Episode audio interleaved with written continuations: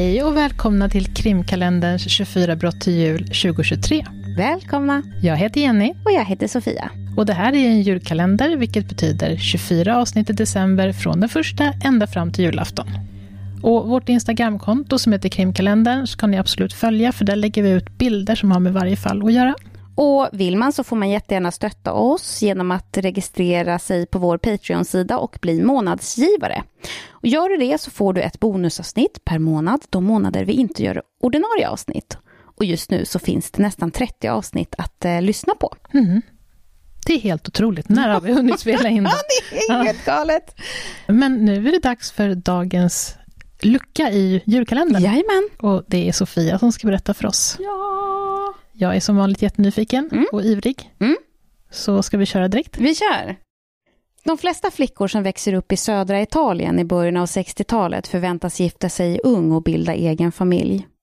I motsats till det socialt progressiva norra Italien håller de på ön Sicilien fortfarande fast vid den uråldriga tron att en flickas värde mäts av hennes kyskhet.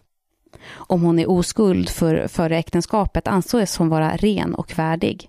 Om inte ses hon som skamlig och omoralisk. Ingen siciliansk man skulle gifta sig med vad de bedömer vara en vanärad kvinna. De fruktar att hennes vanära skulle äventyra familjens ställning i samhället och skada äktenskapsmöjligheterna för andra kvinnliga familjemedlemmar. Följden är att det begärs av sicilianska flickor och unga kvinnor att klä sig anständigt och inte interagera socialt med ogifta män. Den sicilianska termen fuitina betyder ungefär plötslig flykt och syftar på en praxis som brukade vara vanlig på Sicilien och andra områden i södra Italien, där ett ungt par rymmer för att gifta sig mot deras familjers önskemål. Avsikten är att den långvariga frånvaron av det flyende paret skulle låta deras familjer anta att sexuellt umgänge hade förekommit och därmed tvinga dem att samtycka till ett så kallat matrimonio reparatore, på svenska rehabiliterande bröllop. Mm. Enligt siciliansk kultur som sträcker sig årtusenden tillbaka i tiden kan nämligen vanära helt ogiltig förklaras, repareras och återställas av äktenskapet mellan flickan och hennes älskare. Och för dagens fall befinner vi oss på den italienska ön Sicilien, tillika Medelhavets största ö. Och ser man en karta över Italien så är Sicilien precis framför tåspetsen på den stövel som liksom fastlandet Mm. bildar. Just det. Och här pratas italienska, men även sicilianska, ett romanskt språk. Geografiskt är ön bergig. I bergen finns många städer belägna 1000-1500 meters höjd, som nås via serpentinvägar. Det största berget på ön är vulkanen Etna. Det ön kanske är känd för mest, bland i alla fall våra lyssnare, är den sicilianska maffian. Mm. Den första maffiaorganisationen, Costa Nostra, är siciliansk och många amerikanska maffiabossar har just sicilianskt påbrå. Filippo Melodia föds in i rikedom 1938. Han är brorson till Vicento Rimi, den obestridda chefen för just Cosa Nostra, den sicilianska maffian alltså. Filippo åtnjuter alla de privilegier som en sådan ställning erbjuder.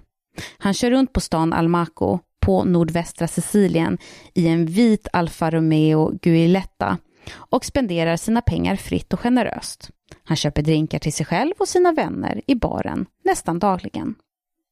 Med tanke på att Almaco är ett fäste för den sicilianska maffian är Filippos position som framtida ledare säkerställd. Med sina pengar, snygga utseende och höga status är Filippo en av stadens mest eftertraktade ungkarlar.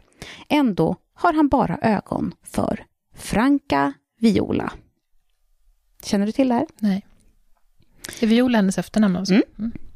Till skillnad från Filippo är Francas familj fattiga bönder. Franka föds den 9 januari 1947 till pappa Bernardo och mamma Vita.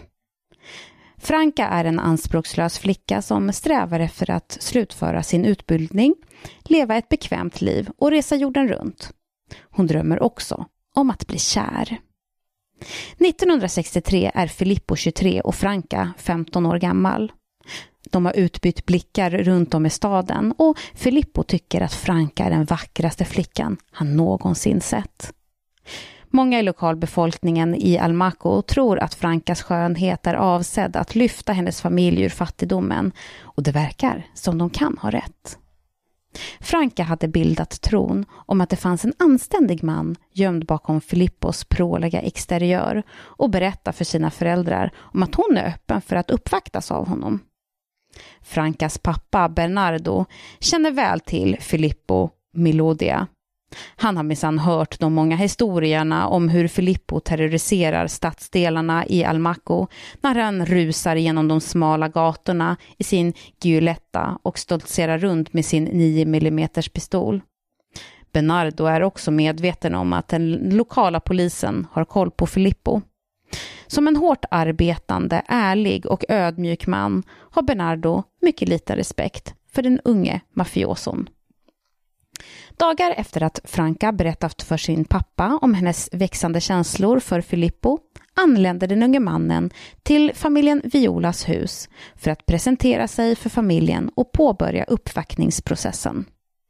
Väl inomhus meddelar Filippo sin avsikt att förlova sig med Franca. Pappa Bernardo är inte lättskrämd. Han vill att hans dotter ska gifta sig med en man som kommer ta väl hand om henne. Filippo svarar att det inte finns någon bättre man i hela Almaco. Bernardo antyder då att han skulle föredra att Franka gifter sig med en man som arbetar för sitt uppehälle. Filippo blir förolämpad av anmärkningen, men förblir tyst. Till slut bryter pappa Bernardo tystnaden. Franka har ju själv visat intresse för Filippo så Bernardo är villig att överväga en förlovning mellan de två på ett villkor. Att de lär känna varandra först. Bra idé. Mm, eller hur? Mm. Filippo är inte typen att ta order från någon som han anser vara så under honom. Och han skulle inte ha tolererat en sån respektlöshet för någon annan flicka. Men han vill ha Franka Viola som sin fru. Så han är villig att göra som hennes pappa bad honom. Veckan därpå sitter Filippo och Franka sida vid sida i en soffa inne i familjen Violas hus under det vakande ögat av Frankas mamma Vita Ferra. Franka charmas till en början av Filippo som erkänner för Franka att han är helt galen i henne. Men efter ett antal månader inser Franka att hon inte hyser några romantiska känslor för Filippo trots allt. Han skryter hela tiden om sin familjs rikedom, sin bil och sina kopplingar till maffian. Dessutom undersöks han också för ett rad motorcykelstölder. Filippo hånar även Frankas planer för framtiden och insisterar på att hon borde vara nöjd bara av att vara hans fru. Franka har skymtat hur hennes liv med Filippo Maledia skulle se ut och hon är föga imponerad. Nästa gång Filippo besöker familjen Violas hus dyker inte Franka upp. Istället informerar hennes pappa Bernardo den unge mannen om att han inte har klarat provet. Utan Bernardos godkännande så blir det inget äktenskap mellan Franka och Filippo. Under hela 1964 hör inte familjen Viola ett ord från Filippo efter att så pinsamt ha blivit avvisad av Franka och hennes pappa lämnar nämligen Filippo Sicilien och tillbringar året i Tyskland för att rädda ansiktet. Men i början av 1965 har atmosfären i Almaco förändrats. Många högt uppsatta Mafia-medlemmar, inklusive Filippos farbror, har gripits. Cosa Nostra har inte längre samma järngrepp över staden. De som fortfarande är på fri fot håller en låg profil och är försiktiga runt Almacos nya poliskommissarie Lorenzo Camilleri. När Filippo kommer tillbaka till Almaco är han angelägen om att fortsätta där han slutade och plocka upp den röda tråden med Franca igen. Han vill ha det han tycker att han är värd. Dels maffialivsstilen och Franca Viola. Hans längtan efter henne har bara intensifierats under hans frånvaro. I början av maj 1965 får Filippo syn på Frankas pappa Bernardo på stan och närmar sig honom. För att referera till deras första samtal berättar Filippo för Bernardo att han hade arbetat medan han bodde i Tyskland i hopp om att imponera på den äldre mannen. Bernardo svarar citat Det var inte en grej förut och det är inte en grej nu. Franka har inte saknat dig och hon kan hitta en bättre man än du. Mm. Slutcitat. Några veckor senare, fredagen den 28 maj, anländer Bernardo till sin gård bara för att hitta förrådet där han förvarar sina jordbruksredskap stå i brand. När Bernardo upptäcker flera tomma bensindunkar runt byggnaden inser han att det utan tvekan inte är en olycka och han åker in till stan för att rapportera mordbranden till polisen. På vägen korsas han väg med Filippos. Den unge mannen ler, som i triumf. Senare på kvällen får Bernardo beskedet att branden bara är en varning. Två månader senare skördas och förstörs 500 vinstockar i förtid på Violas gård. Det är ett förödande ekonomiskt slag för familjen vars hela inkomst kommer från deras skörd. De är nu tvungna att nöja sig med återstående skördar. Men i oktober så förstörs även de. Bernardo kommer och hittar får och nötkreatur som betar på hans åker. Det finns ingenting kvar. Förstörelsen av hans förråd, verktyg och grödor innebär att familjen Viola inte kommer ha några pengar alls det kommande året.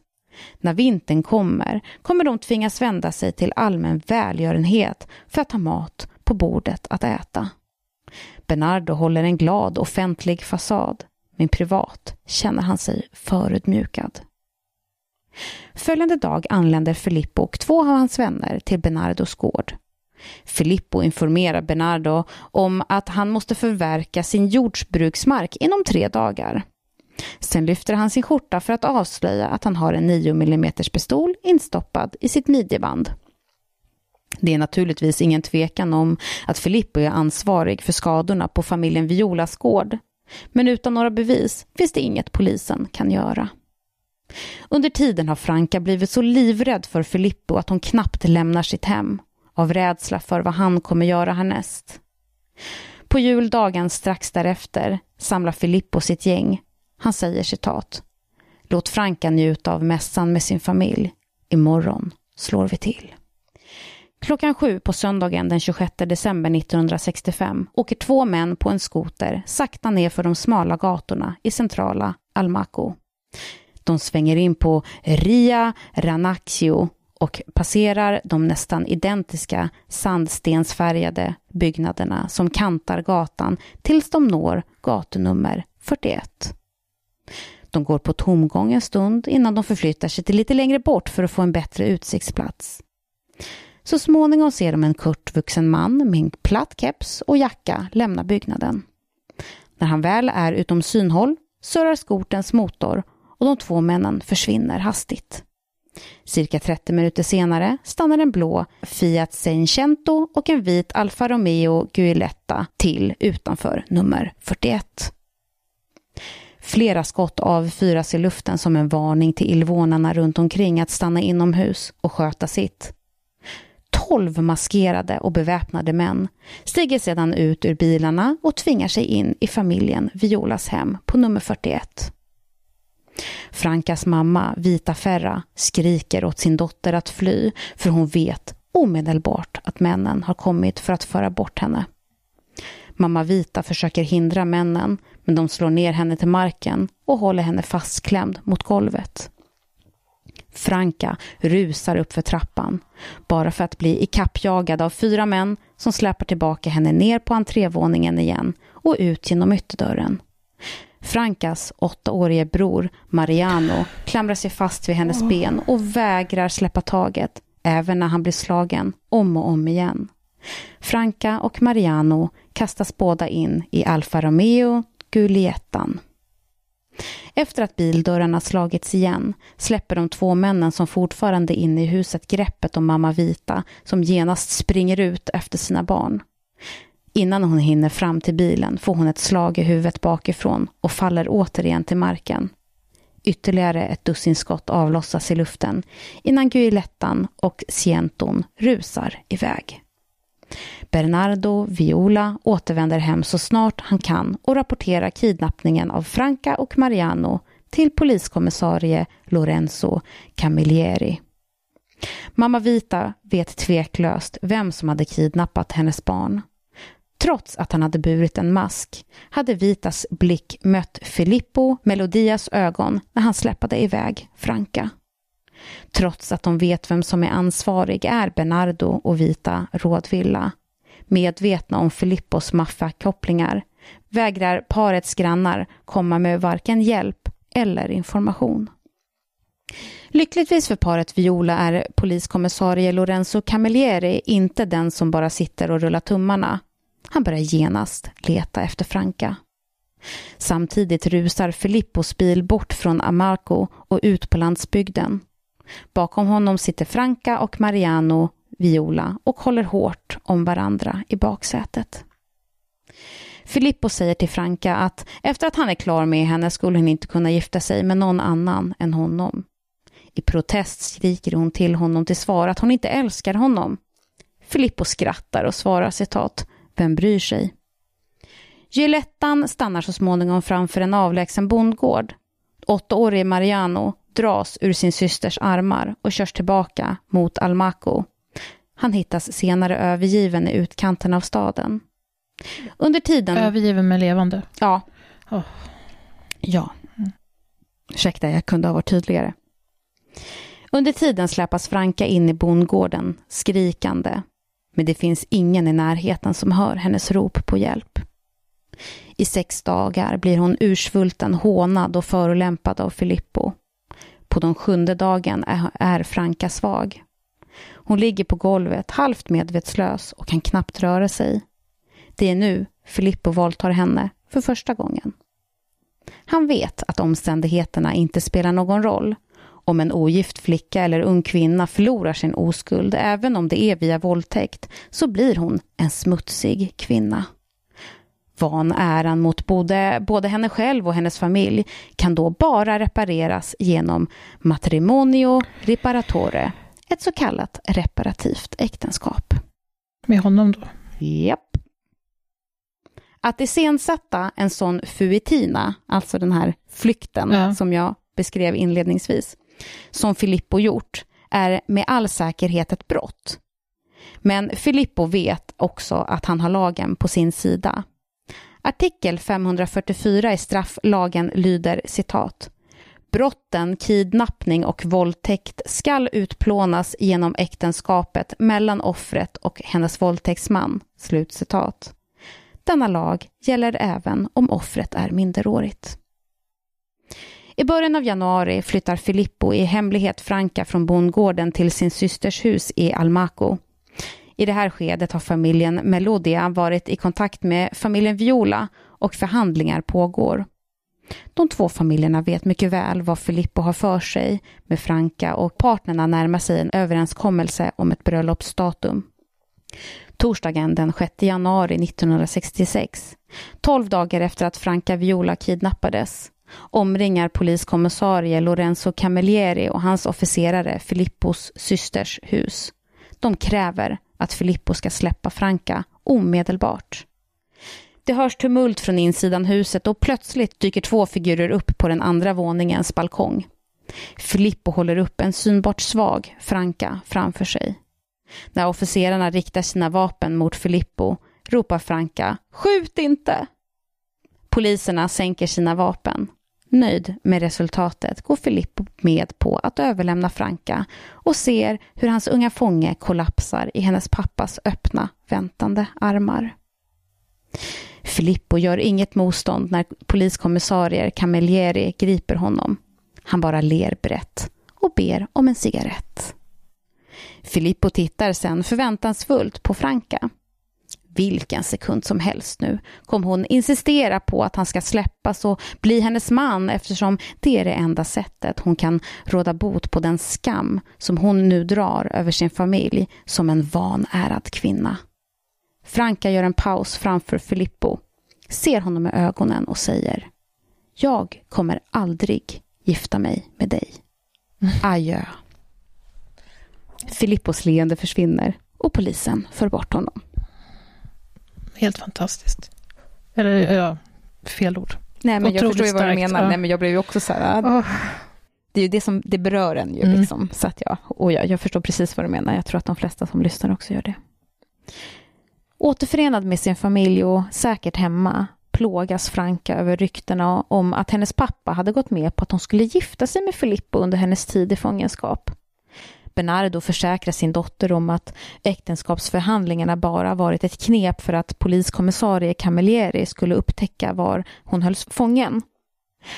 Utan något äktenskap planerat är Frankas och hennes familjs öde väldigt osäkert. Mamma Vita är orolig för sin dotters framtid, men Franka är säker på sitt beslut.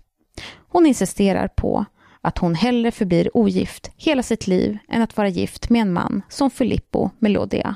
En man utan heder. Genom att stå på sig och inte ge efter har Franca Viola blivit den första sicilianska som någonsin vägrat ett matrimonio reparatore med sin våldtäktsman. Pappa Bernardo vill bara att hans dotter ska vara säker och lycklig. Men han vet att priset för hennes beslut kommer bli högt. Under månaderna fram till Filippo Melodias eh, rättegång är livet för familjen Viola dystert. Den tidigare förstörelsen av deras gård innebär att de har lite pengar och maten är knapp. Bernardo är desperat efter att hitta arbete men ingen i staden eller omgivande byar vill anställa honom. Franka blir tillbakadragen och stänger in sig i sitt hem för att undvika fientligheten och dömandet från allmänheten.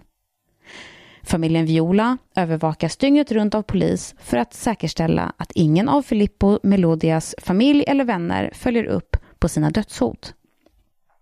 Många av stadsborna beundrar Frankas mord, men de anser ändå att hennes beslut är felaktigt. De tror inte att ens en så vacker flicka som Franka kommer att kunna hitta en man nu. Hon är ju trots allt inte bara vanhedrad, hon är också fattig. Under ett rådsmöte för staden Almaco föreslås det att rådet ska stå i solidaritet med Franka, hennes familj och alla andra som blivit trakasserade. Förslaget godkännes elhälligt, men när en rådsman reser sig och retoriskt begär en handuppräckning för vem av dem som skulle vara villig att gifta sig med en vanhedrad kvinna, är det ingen som rör på sig. I december 1961, ett år efter kidnappningen, anländer Franca Viola och hennes föräldrar till Trapani domstolsbyggnad under beväpnad polisexkort. Av de cirka 500 åskådare som fullsatt rättssalen är den stora majoriteten familj och anhängare till Filippo Melodia och hans medbrottslingar. Rummet är påtagligt fientligt mot familjen Viola som får utstå folkmassans förolämpningar och dödshot. Till och med deras advokat möts av tårar och spott. Familjen Viola sitter bakom riksåklagaren och deras egen advokat. På andra sidan rummet sitter advokaterna som representerar var och en av de anklagande. Alla de tolv åtalade, inklusive Felipe Melodia, är närvarande inne i rättssalen, inlåsta bakom de tilltalande skaller. Under ed berättar Filippo för rätten att han och Franca är förälskade och att hennes pappa Bernardo hade avbrutit deras förlovning mot Francas vilja. Filippo berättar att han och Franca hade ordnat för Utina tillsammans för att tvinga hennes pappas hand. Han hävdar att de hade varit intima med samtycke många gånger under deras flykt. Men det var ju inget nytt eftersom de redan hade haft sex två år tidigare, under hans första uppvaktning. Filippo utvecklar och säger att det finns stunder under hans besök i familjen Violas hus då han och Franca var utan tillsyn. För att bevisa deras klients påståenden begär Filippos försvarsteam att deras medicinska experter ska beviljas tillstånd att fysiskt undersöka Franka för att bevisa att hon förlorade sin oskuld många månader eller till och med år tidigare, före Fuitina. Åklagaren motsatte sig kraftfull begäran och den avslås till slut av domstolen. Filippo hävdar också att han och Franka hade planerat detaljerna kring den iscensatta kidnappningen dagen innan, på juldagen. I en uppvisning av solidaritet med sina medåtalade uppger Filippo att medan han hade fått hjälp hade ingen av de andra elva åtalade männen varit närvarande vid tiden för den falska kidnappningen. Han avböjer dock att berätta namnen på någon av sina faktiska medhjälpare. Med tanke på att Fuetina varit en överenskommelse mellan honom och Franka hade ju ingen faktisk kidnappning eller våldtäkt begåtts. Filippo drar slutsatsen att Frankas sanna önskan är att gifta sig med honom, men att hennes tyranniska pappa fortfarande inte tillåter det. Efter att Filippo klivit ner kallar försvaret en lång rad av vittnen som stöder hans påståenden. En efter en ger de alibi till var och en av Filippos medbrottslingar. De flesta sägs ha varit på jobbet hela dagen, några hade varit hemma, en på marknaden i stan och en hos frisören. Till stöd för Filippos påståenden att han och Franka var kära och att de hade planerat för Utina tillsammans på förhand kallar försvaret en kvinna som heter Anna Lungaro. Anna bor granne med Filippos syster och såg det korta bråket mellan Filippo och polisen. Anna vittnar om att Franka inte hade ropat ”skjut inte” av rädsla för sin egen säkerhet utan att hon faktiskt hade ropat ”skjut inte, han är min man” för att skydda mannen hon älskade från polisens kulor. När försvaret avslutar sitt ärende verkar ingen av de tolv anklagade männen i den åtalandes bur alls orolig för sitt öde. De pratar och skämtar sinsemellan, röker cigaretter och skrattar. Åklagarens argumentation är enkel. I uppenbart brott mot lagen har de tolv åtalade kidnappat Franca Viola och sedan hade Filippo Maledia våldtagit henne flera gånger. Åklagaren medger att enligt paragraf 544 i strafflagen ska de här handlingarna upphöra att vara brott i förhållande till alla åtalade om och när Franca Viola gifter sig med Filippo Maledia. Men med tanke på Frankas fortsatta vägran att göra det, vilket är hennes rättighet, kvarstår brotten. Vare sig det är av rädsla för fysiska repressalier eller helt enkelt det sociala stigmat är ingen i samhället villig att vittna för familjen Violas räkning. Åklagarens fall begränsas till vad de inom familjen hävdar i vittnesbåset. Både mamma Vita och pappa Bernardo vittnar om händelserna som ledde fram till deras dotters bortförande. De bekräftar att Franka 1963 faktiskt var förlovad med Filippo, och men villkorat att de två blev mer bekanta. Efter att ha tillbringat tid med Filippo hade Franka insett att hon inte ville gifta sig med honom och därför avvisades hans närmanden. Frankas föräldrar vittnar om den skrämsel och förstörelsekampanj som följde efter avvisandet. Trots försvarets försök att bevisa motsatsen vidhåller mamma Vita att alla Filippos medbrottslingar är i rättssalen den dagen. Även om de hade burit ansiktsmasker när de tog hennes dotter kan Vita känna igen alla de inblandade. Frankas moster och farmor vittnar båda om att de tillsammans med Frankas föräldrar och hennes bror Mariano alla njutit av juldagen tillsammans. Franka hade inte vid något tillfälle någon interaktion eller konversation med Filippo som han hade påstått under sitt vittnesmål. Till sist sätter sig Franka Viola själv i vittnesbåset. Hon beskriver sina mardrömsdygn i händerna på Filippo Maledia i tydliga och exakta detaljer. Hon förnekar att Fuetina hade planerats mellan dem och hävdar att inget av det hon hade behövt utstå var med samförstånd. Franka säger bestämt att hon inte nu är eller någonsin hade varit kär i Filippo. Franka pressas på svar om varför hon nu hade gått emot all tradition genom att vägra att gifta sig med Filippo och återupprätta sin heder och familjens sociala ställning. Hon svarar citat. Jag är inte någons egendom. Heder går förlorad av de som gör saker, inte de som lider offer av dem. Slut citat. Hon är rätt otroligt stark. Ja, men alltså citatdrottning också. Ja, det är verkligen. så starka ord liksom. Ja. Efter att ha lämnat sitt vittnesmål håller sig Franka borta från domstolsbyggnaden under resten av rättegången. Hon kan inte längre möta det omättliga intrånget från reportrar och fotografer. Inte heller det ständiga kravet från Filippos anhängare att släppa anklagelserna och gifta sig med honom. Istället förlitar sig Franka på sin pappas rapporter om dagens handlingar. Och trots fortsatta livshot missar pappa Bernardo inte en enda dag av rättegången. I sina avslutande uttalanden begär åklagaren höga straff för var och en av de åtalade för att illustrera för alla att våld inte ska belönas utan istället fungera avskräckande. De föreslår att Filippo Maledias medbrottslingar ska få straff från fyra månader till 13 år proportionellt mot deras respektive roller i kidnappningen av Franca Viola. För Filippo själv framförs ett straff på 22 år och 10 månader som förtjänt och rättvist. Försvaret fortsätter att hävda att inget brott har begåtts eftersom Franka var med på hela saken. Men om domstolen ändå finner skäl till en fällande dom säger försvaret att det skulle vara orättvist för Filippo Maledia att betala dyrt för sina handlingar som begåtts i enlighet med gällande sociala seder. På den sjunde och sista dagen av rättegången drar sig de ordförande domarna tillbaka för att överlägga fallet.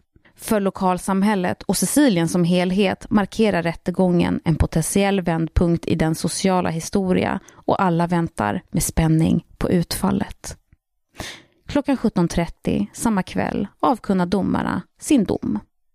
Domstolen har kommit fram till ett enligt beslut till förmån för Franca Viola och dömer Filippo Maledia till 11 års fängelse för kidnappning och våldtäkt. Åtta av hans elva medbrottslingar får också fängelsestraff. Mm. Reaktionen från människorna i rättssalen är häpnadsväckande tystnad. Den italienska tidningen La Stampa rapporterar citat. I och med Filippo Maledia kommer den här lektionen att lyssnas på av många andra sicilianare som, vare sig de gillar det eller inte, måste förstå att något nytt rör sig på vår landsbygd. Slut citat. Jag var så orolig att de inte skulle dömas. Eller hur? Mm. När rättssalen töms kan reportrar kort prata med patriarken till familjen Maledia och Viola. Filippo Maledias pappa Vincento indikerar att han inte alls är orolig för sin sons fällande dom eftersom det fortfarande finns möjlighet för ett matrimonio reparatore. Med ett sådant äktenskap skulle lagen låta hans son brott upphävas även efter att domen har avkunnats. Vincento är optimistisk och antyder att bröllopet kan arrangeras mycket snabbt. Han säger citat. Jag förstår verkligen inte varför Bernardo inte vill. I hans ställe skulle jag ha låtit Franca och Filippo gifta sig.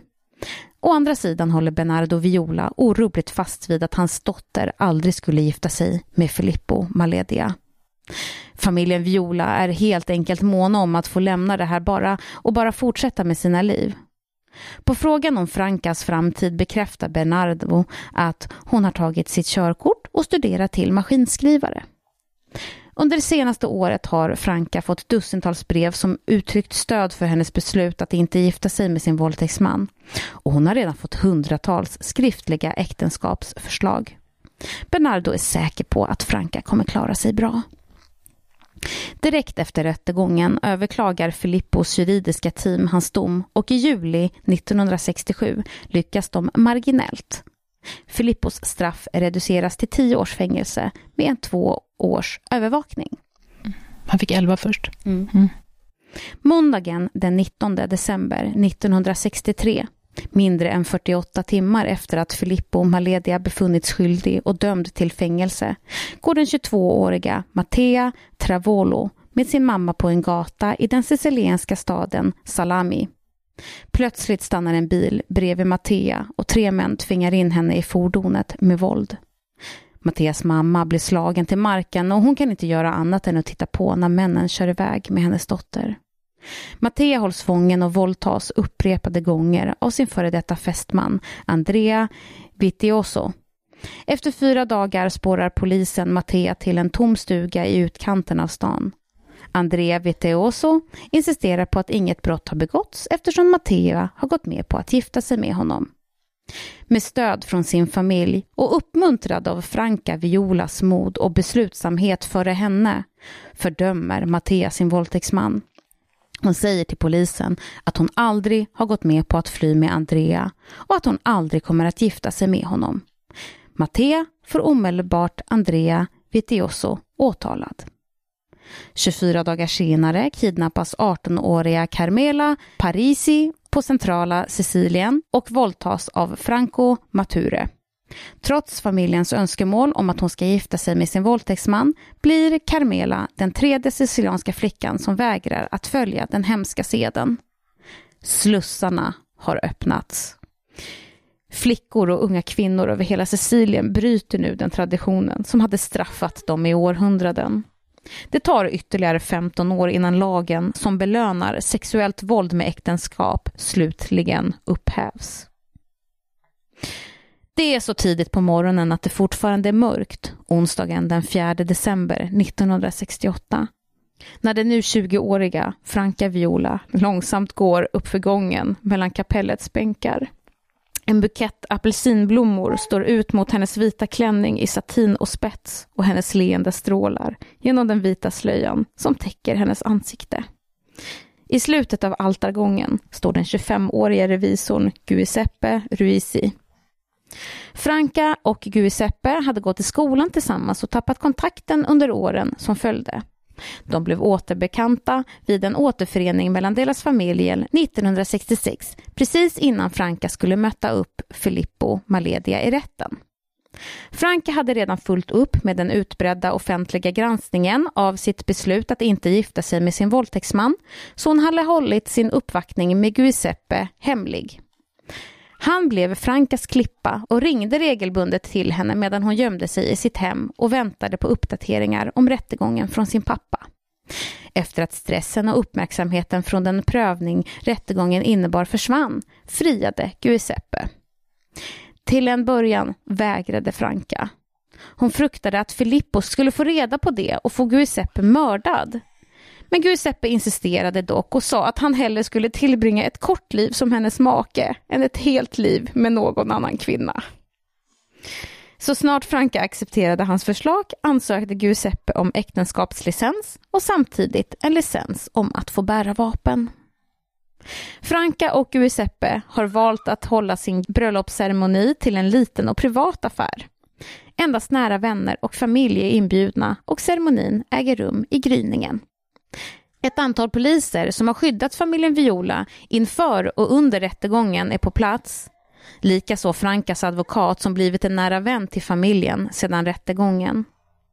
Franca och Giuseppe får lyckoönskningar och bröllopspresenter från den italienska presidenten Giuseppe Saragat och från den italienska premiärministern Giovanni Leone.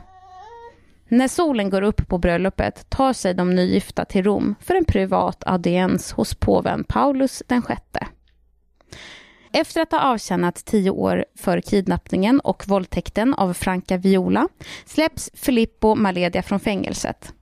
Han transporteras omedelbart till norra Italien där han ska vara begränsad till staden Mordena under de kommande två åren för att fullborda sitt straff under övervakning. Det är alltså inte så här villkorlig frigivning, Nej. utan det är typ som fotboja, fast ja. jag gissar att det inte är en fotboja. Nej. Han ska befinna sig i den staden, liksom. ja. får inte åka. och han är övervakad på ja. något vis. Mm. Vid inget tillfälle visar Filippo någon ånger för sina brott. Onsdagen den 12 april 1978, efter att ha avslutat sin dags arbete på en bilverkstad, tar sig den nu 38-årige Filippo till en bar nära sin lägenhet. Fortfarande iklädd sin smutsiga arbetsoverall sätter han sig ner för att se på en repris av dagens Champions League-fotbollsmatch på barens tv-skärm. Strax efter 20.30 ropar ägaren till baren Filippo till sig från andra sidan rummet och berättar att han har ett telefonsamtal. En polismästare är på linjen, informerar han. Filippo går fram till telefonen och meddelar sin närvaro i luren, men han får inget svar. Utan vidare tanke lägger Filippo på luren och bestämmer sig för att det är dags att gå hem. När han beger sig mot utgången dyker två män upp och blockerar hans väg. En av männen lyfter ett hagelgevär och skjuter Filippo två gånger i bröstet. En typisk maffiaavrättning. 2014 tilldelas den 66-årige Franca Viola äran som storofficer av den italienska republikens förtjänstorden av dåvarande president Giorgio mm. Napolitano. Franca får priset för sin korta men kraftfulla bidrag till kvinnors frigörelse i Italien. Året därpå går Franca med på en sällsynt intervju med den italienska tidningen La Repubblica där hon reflekterar över sitt liv och sina erfarenheter. Hon betonar vikten av familjestöd och förklarar det råd hon nyligen hade gett till sitt barnbarn, citat. Du måste bestämma vad som är rätt, inte vad som är bekvämt. Mm. Slutcitat. Och det är historien om Franka Viola. Vilken... Det är jättehemskt allting, men vilken, vilken fin historia, vilken hoppfull. Nej, man blir ju uh, extremt berörd ja. av hennes öde och ja. mod. Ja. Och hur hon gick före liksom i att det blev en förändring då. Ja, och så snabbt en förändring. Alltså, lagen tog ju lång tid på 15 sig. 15 år. Men, men att flera vågade direkt mm, efter. Precis. Man älskar ju den biten ja. liksom. Ja, vi blev båda rätt... Mm. Eh, ja. Och så att hon fick, att det blev bra för henne, att det var män som bara, ja men skit väl jag i. Ja. Jag är kär i den här kvinnan oberoende om, alltså, ja. hon har ju inte gjort något. Nej. Här är hon förresten. Åh. Så ni får in, in på Instagram ja. och se de här bilderna. Hon är ju väldigt fin tycker ja. jag. Och här är Filippo bakom galler då. Han ser nästan lite hånfull ut. Men han gör det precis som att han fortfarande tror liksom. Det, det här kommer gå bra. Det här är precis när hon har blivit eh, befriad då efter kidnappningen med en filt omkring sig. Mm. Och, ja. ja, det finns lite bilder så vi lägger upp dem på Instagram. Ja, tack snälla. Det var... Vilken, vilken helt sjuk lag. Man vet ju att det finns och har funnits mycket galenskap, men... Verkligen. Jag är väldigt, väldigt lycklig över att det här inte är en grej idag. Men tydligen så är det här Fuitina, som jag mm. tror att det hette, ja. är fortfarande lite av en grej. Alltså okay, att, typ att man... styra sina, äh, såhär, att såhär, ja, men... men under samförstånd då, att ja, nu, nu ja. rymmer vi. Ja, och det är, det, det, det är ju det det bemärks vara en futina ja. och det är ju det han, Filippo påstod att, att det var. var ja. Att det, det, är inte en kidnappning, det är en futina liksom. Mm. För att tvinga fram det här äh, reparerande äktenskapet liksom. Fruktansvärt sed, underbart att den inte finns längre och fantastiskt att Franka stod på sig. Verkligen. Verkligen. Men nu börjar Turid inte kunna hantera mer inspelning så vi kan få avsluta och ja. säga att vi ses imorgon. Vi ses imorgon. Det gör vi. Mm, hej då. Hej då. Trots försvarets försök att bevisa motsatsen vidhåller mamma Vita att... Är det sant Turid?